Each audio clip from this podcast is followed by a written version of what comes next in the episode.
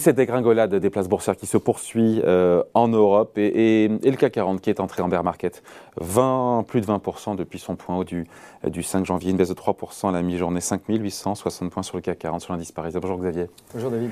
Xavier Patrolin, président d'Abatros Capital. Bon, euh, on peut se rassurer en se disant que la correction n'est pas aussi violente qu'en mars 2020. Pas encore. Euh, au moment de la crise du Covid, au moment du premier confinement, on s'en souvient. Euh, mais on est en train bear market, là, qu'on y est. Hein, oui, enfin, je pense que la, correction, il faut l'analyser euh, sur, euh, avec deux périodes. On peut l'analyser globalement jusqu'à jeudi, milieu d'après-midi, jeudi dernier. Et puis depuis jeudi, jeudi milieu d'après-midi jusqu'à Voilà, on change de, on change de nature. Et qu'est-ce qui s'est passé au fond?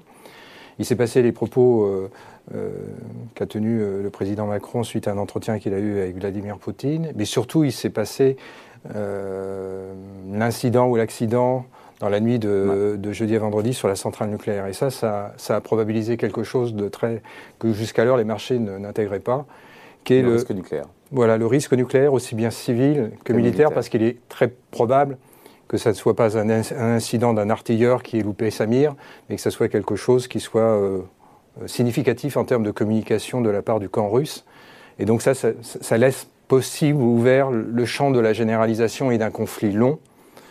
Euh, voilà, et donc on, change, on change là immédiatement de nature. Et tu as vu tout de suite les, réactions à partir de vendredi sur les, marchés de matières premières, les marchés actions, tous les actifs risqués ont supporté l'intégration de ce scénario. Parce qu'au fond, c'est très dur de, répondre à la question initiale que tu vas me poser. C'est ce plancher. Est-ce qu'il y a un plancher Quel est ton scénario J'allais te répondre par une autre question, ce qui est tout à fait incorrect. C'est quel est, le, quel est ton scénario euh, sur la sortie. Personne ne sait, personne ne sait. Si donc je peux pas répondre. Intensification, eh ben enlisement du conflit, nouvelles sanctions, etc. Je ne peux pas répondre à ta question. Je peux dire, je peux tenter de faire une, réponse, mais elle va être. C'est pour ça que je vais mettre toute une série de conditions. On va dire un scénario central. Le conflit va être relativement long, mais va rester limité à la zone ukrainienne. Et progressivement, à quel horizon je l'ignore, on va se diriger vers une solution diplomatique. Donc ça veut dire que probablement tout ce à quoi on assiste actuellement en montée des tensions sur les matières premières a un caractère transitoire. Ça ne veut pas pour autant dire que les matières premières, qu'elles soient euh, carbonées, pétrole euh, ou énergétiques, ou les matières premières agricoles, vont revenir à la situation qui prévalait antérieurement. Mais ça, probablement qu'on est dans une phase de paroxysme. Mais ça repose sur l'idée, pas l'idée, en tout cas le, présupposé, que on va rester dans un conflit limité et que, et que, à l'Ukraine, voilà. Et, si c'est et dans ce cas de figure-là, oui. où est le plancher pour le CAC 40 bah, le plancher dans, pour le CAC 40, il, va être relativement. on n'est pas sur des niveaux planchers aujourd'hui. Pourquoi? Parce qu'on est sur un pic bénéficiaire. C'est ça qu'il faut comprendre. Pour valoriser un marché, tu le valorises par rapport à une tendance de moyen terme des bénéfices. Or, on sait bien que l'une des conséquences de cette crise, c'est d'induire toute une série de hausses des intrants. Donc ça veut dire que les marges qui sont aujourd'hui affichées, mais c'est valable dans le monde, très fortement en Europe, parce que l'Europe est l'épicentre du problème, mais ça sera dans le monde entier, hein, il ne faut pas se faire d'illusions. Euh, les marchés sont en train de pricer une recul des profits. Voilà, Parce qu'on on va un peu loin là, on n'est pas encore en récession en France. bien sûr que non, mais les marchés obligataires sont en train de pricer les marchés mondiaux, à l'exception des, marchés de, dette souveraine ukrainiens et, et russes. Mais price par un aplatissement des courbes des taux, un très fort ralentissement, on peut d'ores et déjà dire quasiment une récession mondiale. On n'y est pas encore. Bah on, a 5% de croissance dans le monde. Non, je parle des marchés obligataires. Les ah, marchés obligataires. Quand tu as des marchés obligataires qui affichent de tels euh, rendements euh, réels négatifs, hmm. c'est qu'il y a un souci. Je sais que les banques centrales sont encore à la manœuvre, mais ça veut dire quand même que du point de vue de l'épargne mondiale, on anticipe un très fort ralentissement. On ne va pas se cacher, c'est une récession que, sont en train d'anticiper les marchés de dette souveraine. Peut-être à tort. Peut-être à tort. Et les marchés actions, eux, anticipent une récession, en tout cas une très forte décrue des euh, bénéfices une croissance moindre ou une décrue Une décrue. On va, passer en, rendement en, négatif, en variation négative. C'est-à-dire aujourd'hui, le consensus, si je prends à vendredi soir, il affiche une décroissance d'une grosse, grosse, dizaine de pourcents sur 2022 et 2023. En Europe Oui, en Europe. Je parle du marché français, mais on peut généraliser, oui. ça, tu peux, tu peux, le, tu peux le mettre d'ores et déjà à la poubelle. Donc, quel, est le taux de, quel est le taux de croissance des bénéfices que tu attends sur 2022, 2023, 2024 C'est ça le sujet. Et probablement que le, bah, le marché, tu ne peux expliquer la variation du marché depuis le début d'année que par ce phénomène-là. À chaque fois qu'il y a eu des corrections, il y a eu des rebonds techniques qui étaient de plus en plus euh, euh, éphémères et de faible intensité. Mhm. Maintenant, les rebonds, on les, les a plus. Mhm. On se dit que voilà, est-ce qu'on est proche du sell-off? Est-ce que euh, oui, ça ressemble à ça. Et c'est très lié, bien sûr. Le marché n'a pas encore. Il y, a un parachute qui est les, rendements réels. Hein, les actions, ça offre un rendement réel. Alors pour l'instant, il y a la variation boursière qui est négative, mhm. mais le rendement réel est quand même, lui, reste positif. C'est le dividende rapporté au cours. Hein. ça reste très positif. Même chose pour l'immobilier. Donc, en comparaison par rapport au taux de dette souveraine, il, y a, il reste une attractivité. Simplement, la question est de savoir quel risque je rémunère pour ces rendements réels positifs. Hmm. Et pour l'instant, le champ, le champ, le champ des risques est, élargi depuis jeudi dernier. Dans cette configuration où le conflit reste circonscrit, encore une fois, à l'Ukraine, même si tout ça s'enlise. Donc on se passe sur ce scénario-là Sur ce scénario-là, le CAC 40 se stabilise quoi euh, bah, Là, on est sur des niveaux de stabilisation. C'est-à-dire là, on est aujourd'hui. Oui, à mon avis, on n'est pas loin d'un niveau de stabilisation dans le cas d'un conflit qui reste limité à l'Ukraine, qui ne bascule pas euh, sur les pays, les pays limitrophes. Je parle de toute l'Europe du Nord, pays baltes, les pays baltes, euh, la Roumanie, euh, la Pologne. Qui, sont membres de l'OTAN. voilà, c'est ça. Donc là, auquel cas, c'est une confrontation avec l'Europe. Là, on change de nature. Hmm. Donc on est, on est sur, on est on est sur, on est sur ce, sur ce point-là. C'est ce que, donc le marché a commencé à pricer un éventuellement risque de généralisation. Quel marché a pricé ça? Le marché action. Hmm. Donc la variation à partir de jeudi dernier, jeudi fin d'après-midi, vendredi et aujourd'hui, c'est un risque de généralisation. Généralisation territoriale, c'est-à-dire un déploiement de, la violence du côté russe, et surtout une montée en puissance des sanctions qui vont jusqu'à, tu as bien vu que l'essentiel des, discussions de ce week-end, c'est d'interrompre transitoirement, durablement ou à vis aeternam, l'alimentation énergétique à partir de la Russie. Ce qui est, enfin, ça, c'est, pour le coup, c'est l'apocalypse pour la, pour la zone euro. Hein.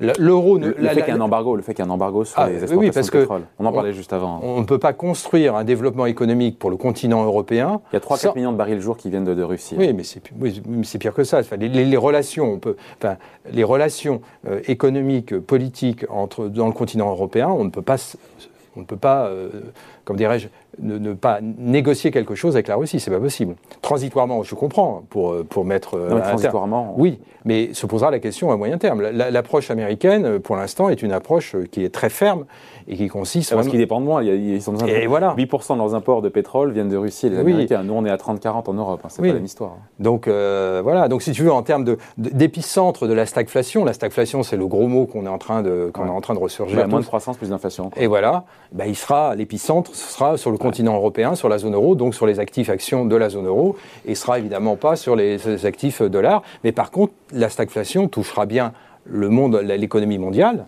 Hein, d'où les, bulletins d'alerte du FMI, de tous les grands organismes internationaux sur la croissance mondiale.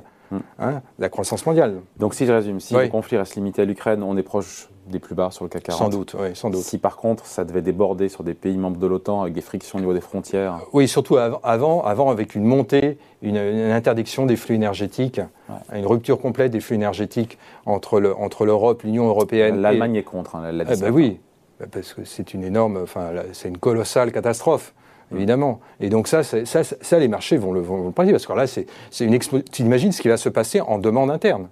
Simplement, place-toi du côté de la demande interne, le pouvoir d'achat. Là, c'est si tu as, si as une si tu as une maison, une résidence secondaire avec, euh, tu dois faire le plein de, en fuel pour l'hiver prochain, les, les, les, les, cours actuellement varient toutes les deux heures. C'est-à-dire si tu commandes pour être livré, pour être livré mercredi ou jeudi, le prix auquel tu seras livré, tu ne le connais pas, tu commandes juste une quantité et tu auras le, prix annoncé jeudi matin à la livraison. Donc t'imagines, et les variations de prix auxquelles on a assisté en fin de semaine dernière sur ce type de livraison fuel, euh, je parle pas, j'ai entendu cette, cette, interview ce matin, c'est euh, toutes les deux heures et c'est plus d'une vingtaine de pourcents hmm. en, moins de 48 heures. Dans cette configuration-là, si, encore une fois mhm. le conflit euh, s'intensifie et dépasse les, frontières russes, là on, change encore une fois de Ah oui, on change, oui, parce que si on fait une comparaison de moyen terme sur des ratios de valorisation de très longue période, en décile de valorisation, le marché aujourd'hui a à peine corrigé sa surévaluation qu'il affichait depuis 18 mois. Donc on reste sur des niveaux d'évaluation absolue. Là, je ne fais pas de comparaison par rapport au rendement obligataire. Je fais uniquement, je prends les, PE, les, valorisations de valeur d'entreprise sur chiffre d'affaires, sur EBIT, sur tout ce que tu voudras. Donc, je, compulse toutes ces ratios absolu, d'accord? Je ne fais pas de comparaison relative. Je regarde la moyenne historique et l'écartement auquel on est aujourd'hui par rapport à cette moyenne historique. On n'est pas encore retourné sur la moyenne historique de ces 30 dernières années. Mm. Ça veut dire que le marché reste encore cher. Donc ça veut dire que le marché, les marchés actions restent encore soutenus par le fait que les rendements sur les courbes des taux des emprunts d'État restent pour les compartiments très court terme négatifs et pour les compartiments moyen long terme très proches de zéro. Euh, et donc ça, ça, offre un facteur de soutien. Et puis on n'a pas, pas de comparaison historique en termes d'incidents ou de guerres géopolitiques? Si on a, si on a des, bah si on a, on ah. a le premier, premier choc pétrolier, on a, euh, on a Hiroshima, on a Hiroshima. On a, l'invasion du Koweït par. Euh, voilà, et, là, et ça s'est très mal passé. Parce que l'invasion du Koweït, pour le coup, alors ça touchait une zone, euh, bah là pour le coup, pétrolière, énergétique, mais on a eu énormément de mal à récupérer euh, les niveaux euh, qui précédaient la, pré-invasion de, 1990. Voilà.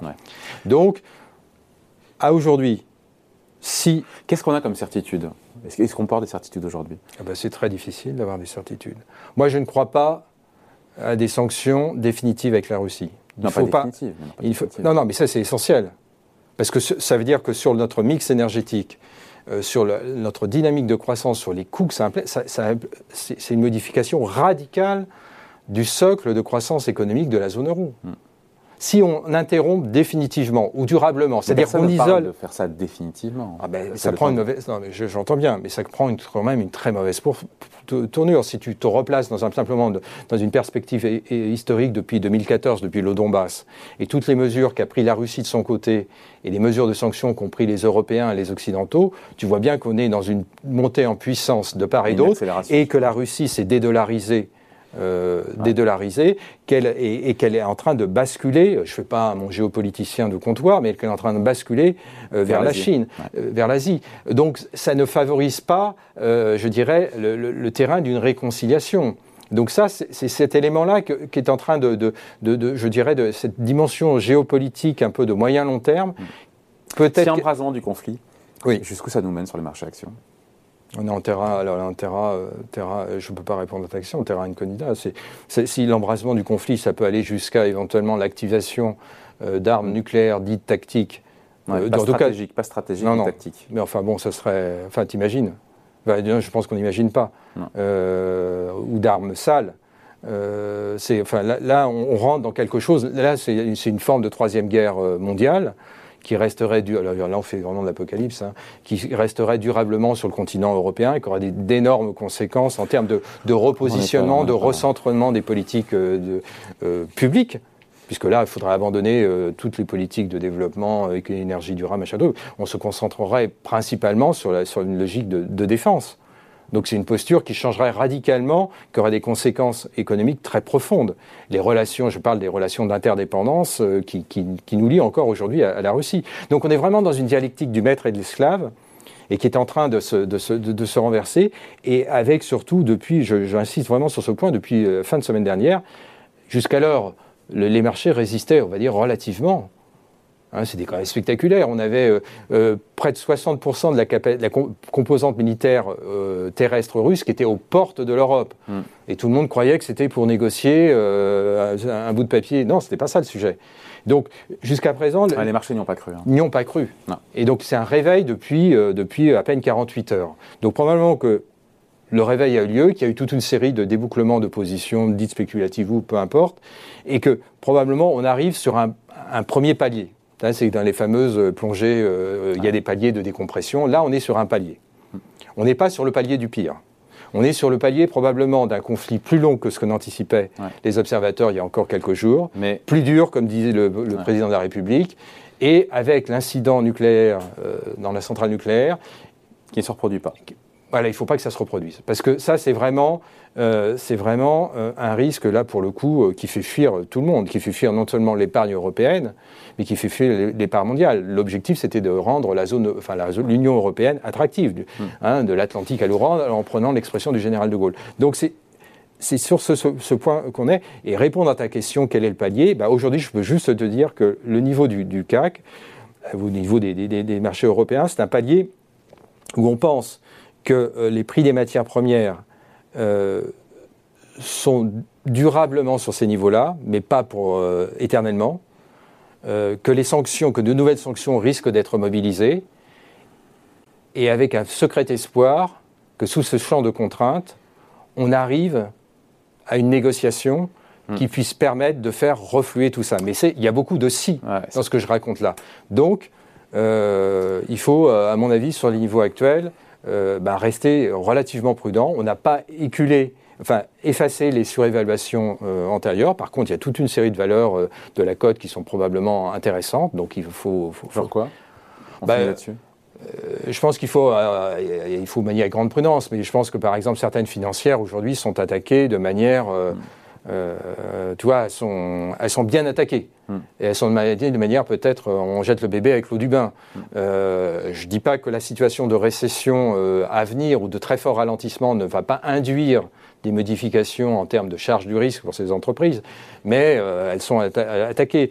On, voit quand même que sur certaines cycliques qui étaient déjà sur des niveaux de valorisation très faibles, bah, qui avaient qui avait rebondi euh, depuis euh, quelques semaines, si j'ose dire, bah, les choses se sont réinversées à, réinversées à nouveau. Mais globalement, ce compartiment un peu du, purgatoire des faibles valorisations, euh, à mon avis, reste attractif à moyen terme. les, valorisations qui sont très élevées, très tendues, et qui sont dans un espèce de paradigme de croissance durable, structurelle, celles-là, à mon avis, Aubert, enfin, pas, enfin, sous-estime le fait que ce qui est en train de se passer, aura des conséquences quand même au niveau du consommateur mondial, pas uniquement au niveau du consommateur européen. Et donc, euh, globalement, les, premiers de la classe vont quand même voir des impacts en termes de, de, de, ralentissement. Tout en restant premiers de la classe. Oui, mais les écarts relatifs vont, les écarts, à mon avis, les écarts, les, écarts vont se réduire. Donc là-dessus, sur ce, coin, du, cette partie de la cote qui est le purgatoire, il y a probablement aujourd'hui des, des niveaux de valorisation, des primes de risque qui sont là très très exagérés. Bon, merci beaucoup. Explication et point de vue et analyse signé Xavier Patrolin, le président d'Albatros Capital. Salut. Salut.